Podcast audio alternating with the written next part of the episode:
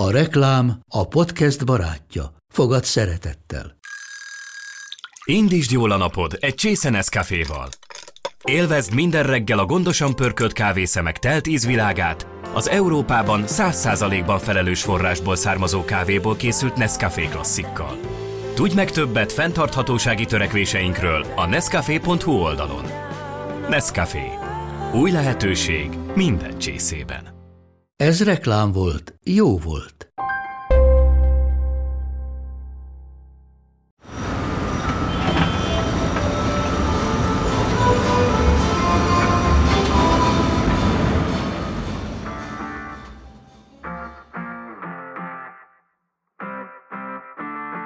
A 20-as évek végére nyilvánvalóvá vált, hogy Budapest lakás problémáit csak nagyszabású és radikálisan új intézkedésekkel lehet megoldani.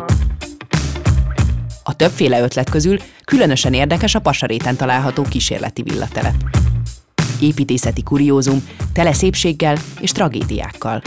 Tagadhatatlanul egy igazán különleges szigete a fővárosunknak. Kik voltak az eredeti tulajdonosok? Vajon mindig fehér és szürke volt a legtöbb épület? Milyen titkokat rejt a Napraforgó utca? A Pesten innen, Budán túl podcast mai epizódjában a Napraforgó utcai kísérleti lakótelepről beszélgetünk Ferkai András, Íből Miklós díjas építészettörténés segítségével. Főcím, és kezdünk!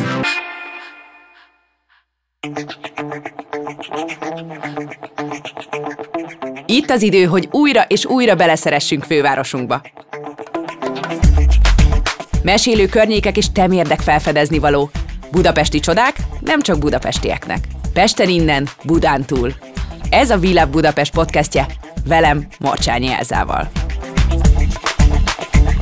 A műsor főtámogatója a népi motivumokat modern használati tárgyakon alkalmazó, a Néprajzi Múzeumban megtalálható etnosop, ahol egyedi kollekciókat, kerámiákat, ruházatot és ékszereket is vehetsz.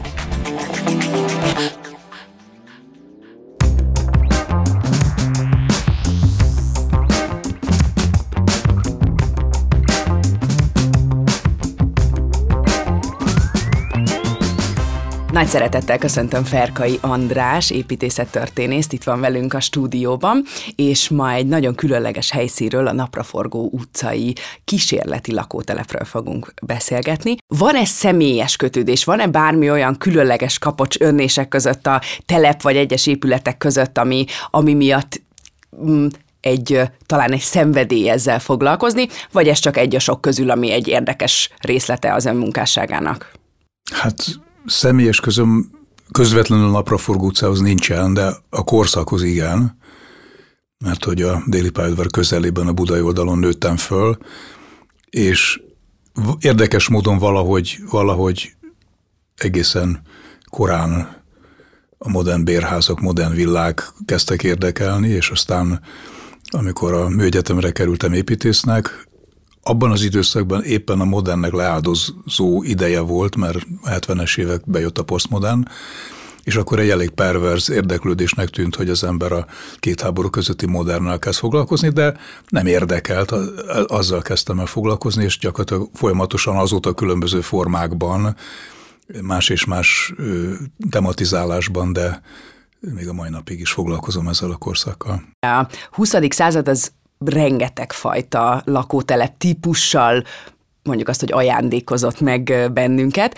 és még ez a kísérleti kifejezés, ki tudná esetleg fejteni, hogy mit értünk pontosan ez alatt? Ez egy viszonylag új fogalom, mert, mert ahogy mondja, kertvárosi lakótelepek, modern lakótelepek, azok elég régóta vannak, de azt, hogy kísérleti, azt többnyire nem tették hozzá. Az első világháború utáni lakásigény, óriási lakásigény, hozta elő azt, hogy ha, ha nagy tömegben kell széles rétegeknek lakást nyújtani, és ez a hollandoktól a németeken át, aztán később Észak-Európában is a szociális lakásépítés az egy nagyon fontos része volt a, a modern építészetnek, mondhatnám az egyik legfontosabb területe volt. Ez azt jelentette, hogy viszonylag kis és jó lakásokat kell építeni, hogy sok, sokat lehessen belőle ugye nagy, nagy lakásigényt ki kell elégíteni, és hát a korábbi polgári lakások mérete azért elég rendes volt. A nyugat-európai munkás lakásépítés is már amennyire volt, az se egészen kis lakásokat jelentett, sokszor családi házakat.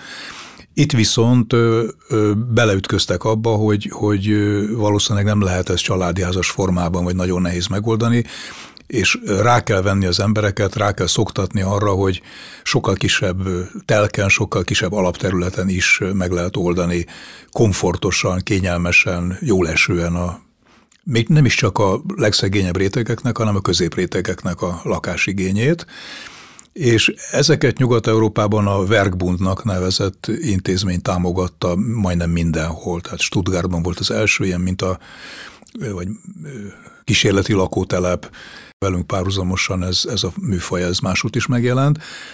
Most nálunk a 1930-ban még nem volt Werkbund, két évvel később lett már egyébként, műhely szövetségnek hívták magyarul, és hasonló célja volt, mint Nyugat-Európában, de 30-ban azért merült föl egy ilyen mintatelepnek az építése, mert 1930. szeptemberében egy nemzetközi építészkongresszust hívtak meg Budapestre, és arra akart kirukkolni a főváros, illetve a közmunkák tanácsa pontosabban, egy, egy ilyen mintatelepel. Tehát a közmunkatanácsnak a mérnökei, fiatal mérnökei vetették föl, hogy milyen nagyszerű lenne, hogyha az ide tóduló külföldi építészeknek be tudnánk mutatni azt, hogy mi hogyan oldjuk meg ezt a problémát. Viszonylag későn határozták ezt el, és nagyon kevés volt az idő.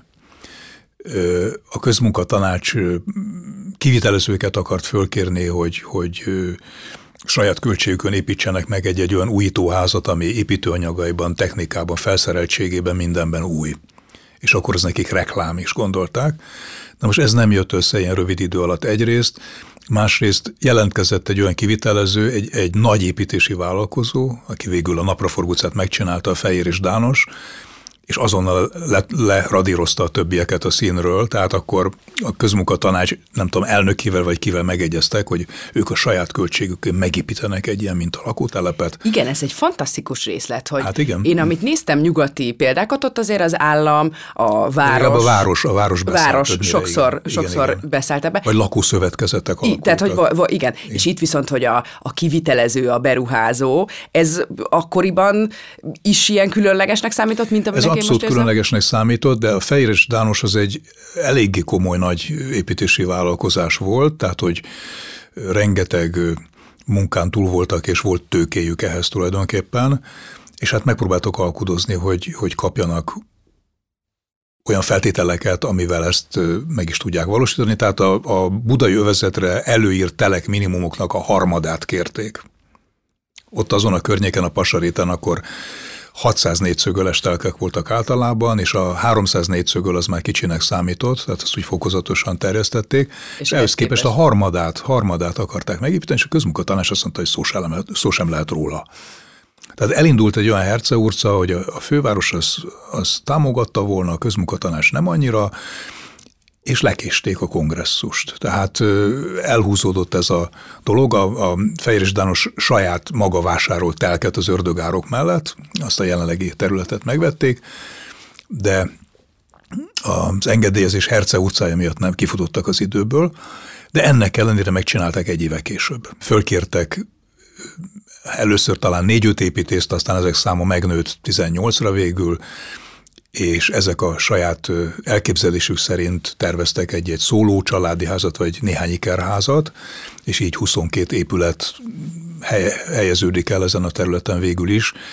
Nagyjából az a rendszer volt a 31-re kialakult telep, mint amit most látunk. Előtte még, még a korábbi változatban még sokkal kisebb telkekkel és sorházakkal, ikerházakkal is kísérleteztek volna. De amikor kiderült, hogy hogy ezt üzleti alapon, tehát a, a házak eladásával tudják csak megvalósítani, nem kapnak pénzügyi támogatást hozzá, akkor változott a helyzet, és akkor el kellett gondolkodni, hogy kik azok az emberek, akik hajlandók ilyen picike kockákba beleköltözni. Az elején említette, hogy a ö, két világháború között lakhatási problémák, szociálisan érzékeny elképzelések, és ehhez képest, a, hogyha profitot kell termelni, már pedig gondolom egy ekkora cég azért a profitból él általában, akkor viszont egy egészen más hozzáállás kell e, ennek a, a telepnek az elkészítéséhez. Még egy kicsit szeretnék a, a tervezésnek és a kivitelezésnek a folyamatára, hogy ugye említette, hogy van rengeteg építész, és ezek elég nagy nevek, tehát mindenki valószínűleg egy, egy entitás és egy egyéniség, és az, nekem bennem az merült fel, hogy, hogy ö, hogyan dolgoztak össze ezek az építészek, illetve mik voltak azok a kötelezően meghatározott jellemzők, aminek minden teleknek, minden háznak meg kellett felelnie, és volt-e egy ilyen közös műhely gyakorlatilag, amiben együtt dolgoztak? Nem egészen, nem egészen így alakult. Ennek nem nagyon maradtak fenn a dokumentumai, uh-huh. tehát a, a, csak azok a beadványok, amik a főváros tervtárába bekerültek, azok maradtak fenn, tehát magánlevelezést nem találtam ezzel kapcsolatban. Valójában úgy történt ez a dolog, hogy a Fehér és Dános pár olyan építész, akivel korábban már dolgozott, nem többet, mint három-négy emberről volt szó, megkért arra, hogy próbáljanak egy helyszínrajzot és arra házakat elképzelni. Ezek közül valószínűleg Kozma Lajosnak és Vágó Lászlónak volt a legnagyobb szerepe. És, és neve. Hát neve is, igen. Tehát Vágó már egy idősebb, a Kozma nem annyira idős, de mind a ketten már ekkor modern szellemben gondolkodtak, és olyannyira az ő helyszínrajzuk valósult meg, hogy ezt ráadásul, amikor könyvet írtam, akkor még nem tudtam, hogy hogy a kerítéseket és az ahhoz kapcsolódó kandellábereket is a Vágó László tervezte. Tehát arról maradt fönn rajz, hogy, hogy ezeknek a rajzát ő készítette el, hogy egységesen az egész utcán végig ugyanaz a látvány legyen a, a, a telekhatárokon kandellábert gondolom kevesebbet, de kerítést azt még, hogyha ma ott sétálunk, akkor ezt felfedezhetjük, ezt az egységes kialakítást? Állítják vissza ezeket a világító testeket most már, tehát a betonoszlopok azok megvoltak többnyire, mert azt nem verték szét, csak legfeljebb az a kis fém sapka tűnt el róla, ami egy elég egyszerű megoldás volt, de egyre többet állítanak helyre, tehát most nem emlékszem pontosan, hogy mindegyik már rekonstruált, de előbb-utóbb visszaáll ez a egységes utcakép. Mennyire volt elterjedt a híre a napraforgó utcai lakótelepnek a megnyitása? Én azért találtam elég sok újságcikket, különösen akkor, amikor megakadt az építkezés, tehát volt egy olyan fázis, amikor még talán azt remélték, hogy a kongresszusra elkészül, uh-huh. és ezt az fajta akadályozását ennek a telepnek azt, a, azt a, valószínűleg a egyes építészeknek a súgására a sajtó fölkapta, és hát kvázi botrányt csinált belőle, hogy elképesztő, hogy itt gátolják a fejlődést, és megakadályozzák egy ilyen nagyszerű kísérleti lakótelepnek a létrejöttét. Ez elég kellemetlen is lehetett a közmunkatanásnak, gondolom. És akkor, amikor átadták, akkor majdnem minden napilap tudósított róla. Hát általában elég rövidke kis cikkek voltak ezek, de néha ö, ezek azért is fontosak, mert például ilyenfajta cikkekben találtam utalást arra, hogy egyik-másik ház milyen színű volt. Uh-huh. Mert hogy a terveken semmifajta jelölés nincs arra nézve, hogy a háznak a homlokzata, a vakolata az milyen, vagy az ablakai milyen színűek kellettek volna, hogy legyenek, a, vagy kellettek legyenek a tervező akarata szerint és egyik-másik újságcikkben ott, ott ki különösen hangsúlyozták azt, hogy milyen érdekes, hogy ez, ez egy ilyen színes, barátságos látványnyújtó telep hogyha modern épületekről beszélünk, akkor sokkal inkább a letisztultság, a fehér, vagy bézs, vagy szürke árnyalatok jutnak, és akkor ezek szerint ez egy színpompás. Az a helyzet, hogy ez... ez egy, ez egy tévedés, mert ugye a, a nyugati modern építészetről is azt gondoljuk, hogy hófehér kockák, hasábok, ugye legfeljebb üveg és fémek vannak rajta, beton, de a 20-as években még Európa nagyon sok részén, tehát mondjuk Le Corbusier Franciaországban, német építészek, nem annyira Gropius, hanem Bruno Taut, meg más német építészek, nagyon-nagyon színes házakat terveztek, és a, például Berlin lakótelepeknek a többsége az hallatlanul színes volt. És ez a helyzet nálunk is még itt a Napraforgó utca idejében, hogy az újonnan épült kis családi házacskák a Gellért hegyen, a Rózsadombon és másút, azok csak később lettek fehérek. És a Napraforgó utca is ugyanígy elszürkült, elvesztette az eredeti színeit, tehát mostanában, amikor egyik másikat próbálják helyreállítani, akkor majdnem ugyanúgy kell megkutatni a homlokzatot, mint egy középkori vagy egy barokk épületet, hogy mi volt a leges legalsó vakolaton az eredeti szín. Sőt, az ablakok se egy színűre voltak többnyire festve, hanem a tok meg a szárny más színre. Mondjuk a Napraforgó utcai ötös, ötös számú házon lehet ez, ezt a eredeti színvilágot nagyon jól látni, mert, mert azt elég rendesen helyreállították, és ott például az ablak az piros és sárga, a fehér kockaháznak pedig a párkány része az, az sötétkék. Szóval, hogy alapszíneket, általában alapszíneket, vagy néha, néha pasztelszíneket használtak. Gyakorlatilag a korábbi korszakok, tehát a szecesszió, a historizmus építészete az díszített, tehát a homlokzatok tele vannak tagozatokkal, ornamentikával, föl vannak öltöztetve. Most ehhez képest a modern az, mint egy csupasz lenne, mint a levetköztették volna, megfosztották volna a ruhájától, és hát mint a nonfiguratív festészet, olyan fajta esztétika nyilván van benne, de ehhez például a színek nagyon jól jönnek ahhoz, hogy ne legyen unalmas, ahhoz, hogy érdekessé váljon egy ilyen viszonylag egyszerű hasábokból összerakott épület. Még a konzervatív sajtóban is, tehát például a napkelet, nem is tudom, hogy heti lap vagy havi lap volt, a Tormai Szeszélnek a, a lapja is dicsérőleg írt erről a telepről, és azt mondták, hogy milyen jó nevet kapott ez a mintatelep, mert napraforgó és a napra nyílik ki, mint ezek a házak, a modern épületek, ugye a napfény és a jó levegő felé kinyílnak, másrészt meg olyan, mint egy virágcsokor, sok-sok színnel. Micsoda szép szimbólumok vannak itt egy és ez csokorban. Egy és, ez, és ez még a konzervatív jelent meg, igen. ő még a visszafogott lelkesedő volt akkor ezek szerint. És mennyire volt könnyű, erre vannak-e adatok, az értékesítése ezeknek a villáknak? Már ugrásra készen vártak a lakók, vagy azért keresgélni kellett, és erről mit tudunk erről a folyamatról? Azt tudjuk, hogy már menet közben elkeltek a házak. Mm-hmm. Tehát ahogy ma is szokás, hogy igen. kiteszik a táblát, hogy itt épül egy társasház, még a terve se készültek el, de már adják el a lakást lakásokat. Szóval a Fehér és Dános rákényszerült erre, és ez az oka egyébként annak, hogy a korábban jóval modernebbnek szállt, szánt épületek, azok sokkal változatosabbá váltak, mert ahol meglett a Milyen tulajdonos már, akkor az építész tervezőnek le kellett ülni azzal a tulajdonossal, és akkor ő már mondta, hogy ez nekem nem tetszik, az tetszik. Ú, de szerették az építészek. A, a tervezésbe, és, és hát ö, ilyen módon ez, ez, ez a telepünk, ez nem is annyira homogén, modern együttes, mint Bécsben, vagy, vagy Stuttgartban, vagy bárhol másút, mert hogy itt az idősebb építészek hozták a maguk sztereotípiáit, uh-huh. mintáit, tehát vannak olyanok, akik késő szecessziós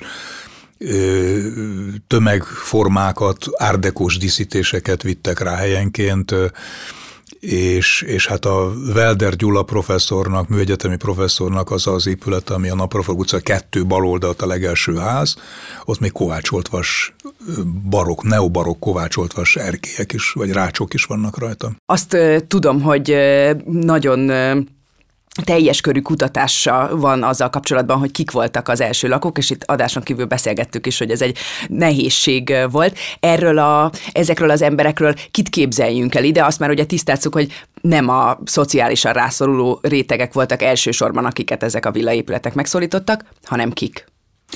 Nagyon változatos. Engem meglepett, hogy mennyire, mennyire változatos az összetétele az eredeti tulajdonosoknak. Mondjuk, ha két végletet akarok mondani, akkor a, a hármas számú épület, ami az egyetlen kétemeletes, ilyen terakotta színű modern épület, az Gróf Csáki Károly 23 és 29 között hadügyminisztere volt Magyarországnak, de akkor, amikor ez a ház épült, akkor már nyug, nyugállományba vonult, és az ő harmadik felesége, aki színésznő volt, ilyen énekes színésznő volt, Síró Anna, az ő tulajdonok volt, sőt jobban mondva a feleségének vette, a grófnak csak haszonélvezete volt rajta. Nyilván ilyen házassági ajándék volt ez a villa.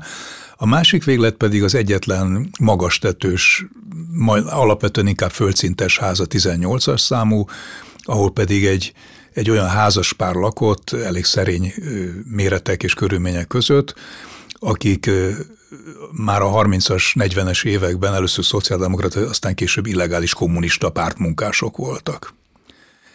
És 45 után is ott maradtak továbbra is, és, és olyannyira bekapcsolódtak a háború utáni kommunista mozgalomba, hogy a férj az, az a bank, bányák, bankok, iparüzemek államosításában működött közre, a feleség az a szabad népnél, aztán később a valamelyik kormányhivatalnál dolgozott, sőt, ha jól tudom, akkor erről a feleségről még utca is volt elnevezve, elnevezve. Pesten, igen. Hogy Ennyire fontos szereplő. ki, ezt nem tudom. Aha, lehet, pontosan, hogy, lehet, hogy... Lehet, hogy Rákosi elvtárs közvetlen munkatársa volt. A napraforgó utcai telepnél például ilyen kapcsolatok megőrzik jobban a, az épületnek a minőségét, állapotát, vagy nincs ilyen kapcsolat feltétlenül? Hát a Napraforgó utca telep történetében két kritikus év volt. Az egyik az Hát mondhatnám azt, hogy 1938-39, amikor a zsidó törvényeket hozták, de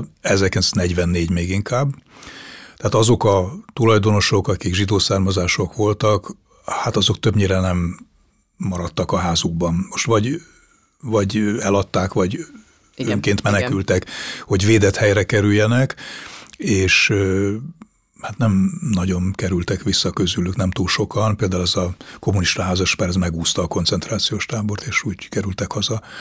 De a többség, akik banktisztviselők, katonatisztek, volt köztük palotaőr, már a királyi palotában palotaőr, uh-huh. helyettes parancsnok, aztán többnyire üzletemberek voltak, de volt olyan, olyan író, szövegkönyvíró, dramaturg is, a Székely János, aki, aki valójában Berlinben élt, mert az UFA filmvállalatnak dolgozott, és csak amikor hazajött, akkor használta azt a hatos számú házat, amit egyébként Kozma Lajos bútoraival rendezett be. Tehát az egyetlen, ahova tervezett bútor készült, és aztán ő Berlinből 33-ba Hollywoodba távozott, úgyhogy ő nem itthon érte meg a második világháborút és annak a végét. De a, a másik kritikus idő az pedig a kommunista hatalom átvétel, illetve az államosítások, tehát 49 és 51 közötti évek. Vannak olyan elég nyomasztó történetek, ahol például egy, egy olyan felvidékről, szlováki területről kitelepített arisztokrata család, a Zicsi gróf és a felesége két gyerekkel, illetve hát a, a gróf az nem költözött be itt a Napraforgó utcába, a, a nő két gyerekkel, illetve a harmadik oda született meg, 47-ben megvették a Napraforgó utca 20-as számú házat, és 51-ben jött a teherautó értük, hogy kitelepítik őket a Hortobágyra. Találtam olyan elég szörnyű leírás, részletes leírását nyilván ilyen családtörténeti kutatás nyomán, ahol a teherautó beállt, fölpakolhattak bizonyos mennyiségű, ugye ismerünk ilyen filmeket, meg feldolgozásokat, hogy hogy történt ez, de itt annyival szörnyűbb volt a helyzet, hogy az apóst, anyóst és a, az anyát, meg még a cselédet is elvitték, és a három gyereket ott hagyták az utcán. Jézusom. Aztán lehet, hogy valami baleset történt, mert másnap visszajöttek a három gyerekért, és akkor elvitték őket árvaházba. Szóval, és csak nagyon, nagyon nagy utánajárásra és később tudták a családot egyesíteni még a Hortobágyon. Elég komoly tragédiák, történetek, váltások, elég szörnyű események zajlottak itt is. Most nem akarok részletesen belemenni, mert nagyon sok ilyen történet van, amit így próbáltam röviden a könyvben is fölvillantani. Azt kell mondjam, hogy ez a része majd, hogy nem jobban érdekelt már, mint az építészet maga, hogy, hogy tényleg kik éltek ebben a házban és hogyan.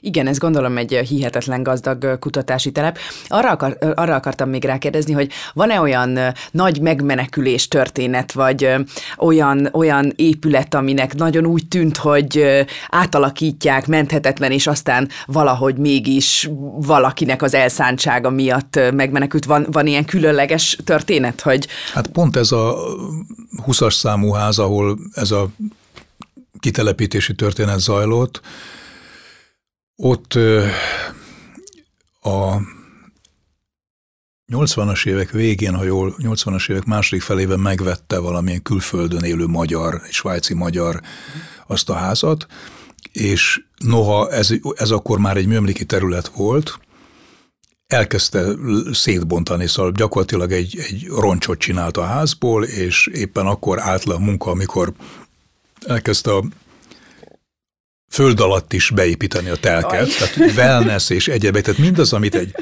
nagy villában szokás, azt, azt a kis száz négyszögöles telken, telken is meg akarta valósítani, és jött valami nagy eső, és ezt a gödröt, ezt majdnem megtöltette víz, és így kezdett a ház bele belefordulni ebbe a gödörbe, és akkor, akkor a műemléki felügyelőség, még létezett műemléki hivatal, akkor azonnal leállította ezeket a munkákat, és, és azt hiszem kötelezték arra, hogy állítsa vissza az mhm. épületet. Uh-huh. Erre nagy durcásan eladta, és, és elment. Máshova wellness És aztán az új tulajdonos, aki megvette, az, az hozta helyre, hát sajnos nem az eredeti állapotában, mert egy olyan toldalékot, amit a svájci ember lebontott, azt is a műemlékeseknél kikönyörögte, hogy hadd építse vissza, mert neki kicsi ez a ház, Aha. és sajnos megengedték neki, úgyhogy ma Noha a színek, az, a, amik rajta vannak, azok a, éppen az én kutatásom alapján hiteles színek, nem egészen úgy, ahogyan a kivitelező megcsinálta, és sajnos a kockaházból inkább egy ilyen nagy lépcső lett a toldalékkal. Szóval uh-huh.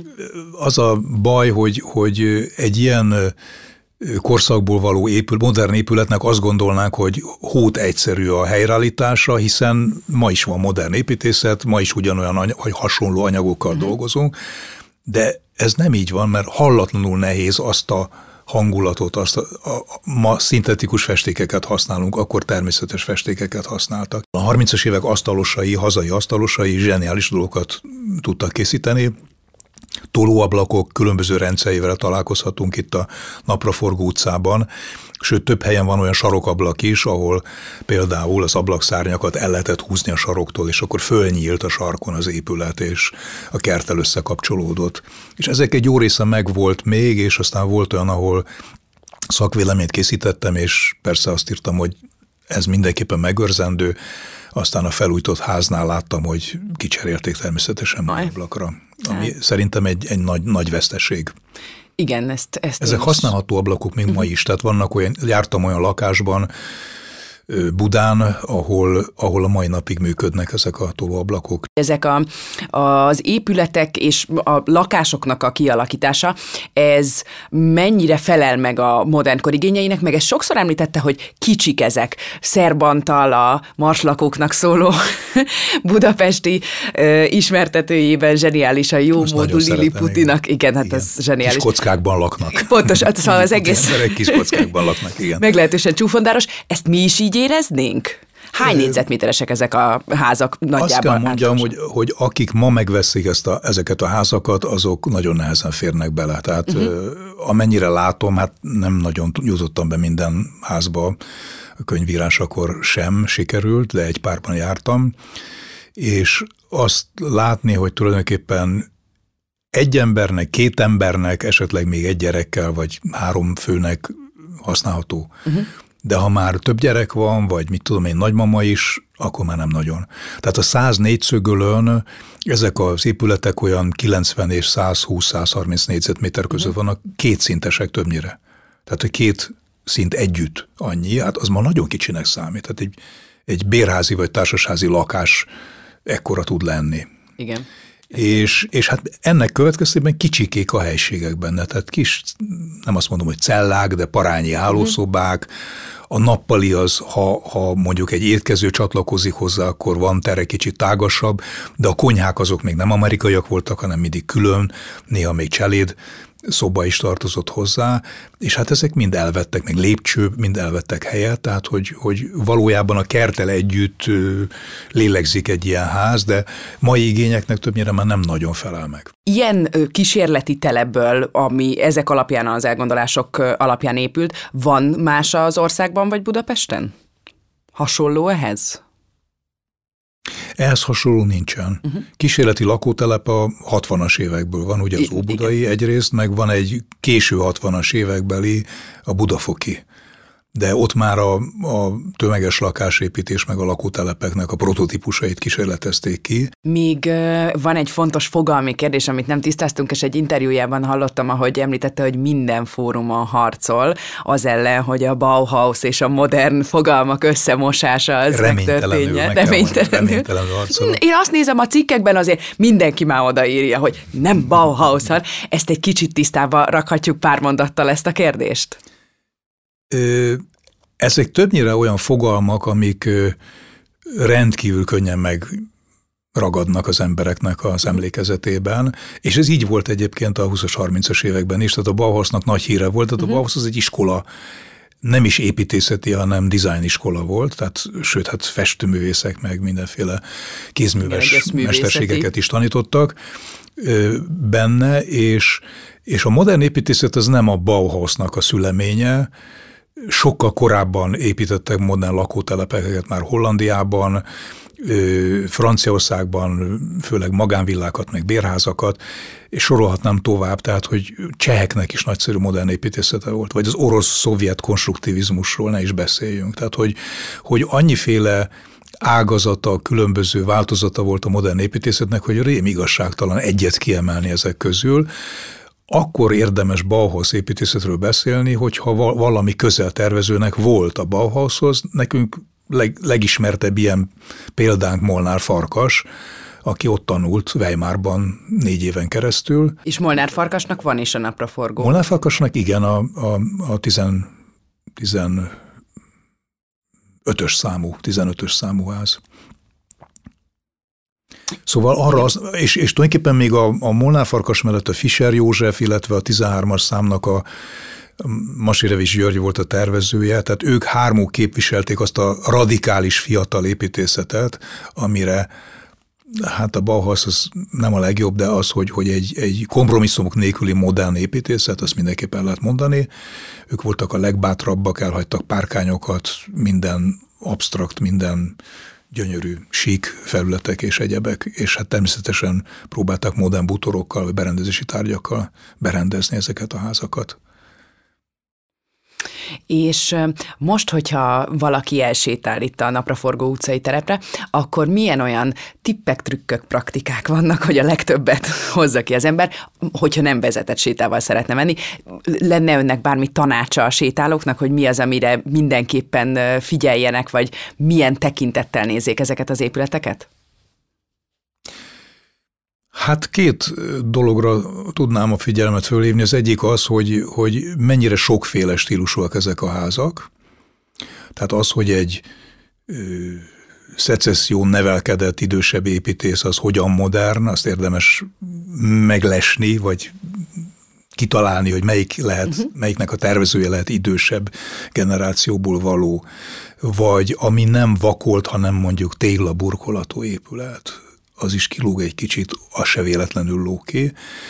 És a másik pedig, hogy, hogy érdemes a, a, hát a könyvemben archívfotók vannak, tehát ott, ahol a házakat bemutatom, ott mai fénykép nincs, hanem csak a korabeli nagyon szép, nagyon jó minőségű fényképeket lehet látni, egyébként interneten is sokat lehet, le lehet ezekből tölteni, hogy azért érdemes ezeket a képeket vinni magával annak, aki oda téved ebbe az utcába, hogy összehasonlítsa a mai állapotukkal ezeknek az épületeknek, és akkor lehet, hogy kiderül az, hogy amiről azt gondoljuk, hogy olyan, mint a 30-as években, ez nem olyan már, mert körbehőszigetelték például, minden sokkal vastagabb, vagy, vagy olyan kapart vakolatot tettek rá, ugye, mint a nem is tudom, hogy hívták ez Drive-it, vagy a Hungarocell, és akkor azon egy ilyen mesterséges vakolat, aminek a textúrája egészen más, mint amilyen lehetett a háború előtt például.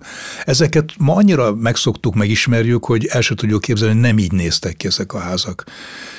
Hány évvel ezelőtt? Most már lassan 90 évvel ezelőtt. Igen. Hihetetlen, nem, hogy ilyen öreg épületekről van szó, és igen, frissnek igen. tűnnek még ma is. Igen, és mennyire időtállóak, és, és örök ifjúak igazából.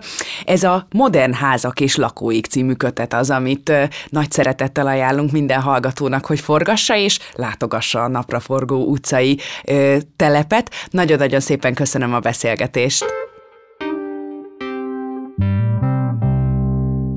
Ennél egyet a környék felfedezése előtt, vagy meginnál egy kávét, miután jól kisétáltad magad? Adunk pár tippet itt, és ha ennél is részletesebb gasztró és shopping ajánlóra vágysz, mindenképpen olvasd el az epizódhoz kapcsolódó cikket is. Ha az épített környezet tartogatta izgalmakat már kellőképpen kielvezted, irány a természet. Közel az Árpád és a kis szikla kilátó. Sőt, a hármas határhegy ezen szakaszán még siklóernyőzni is lehet. Ha pedig megéheztél a sok kaland után, ne hagyd ki Vangmester pasaréti éttermének kínálatát és a Freja pékség incsiklandozó croissantjait. Ez volt a Pesten innen Budán túl, a Világ Budapest podcastja az Index támogatásával. Az epizódot szerkesztette Fürdős Zsanett, a műsort Világ Budapest oldalról Kovács Nóra, Zacsek Ágnes és Tamasi Szilvia gondozta. A showrunner Nagy Ildi, vágó és hangtechnikus Kozma Ádám, kreatív producer Román Balázs, producer Hampuk Rihárd. A felvételek a Bító stúdióban készültek.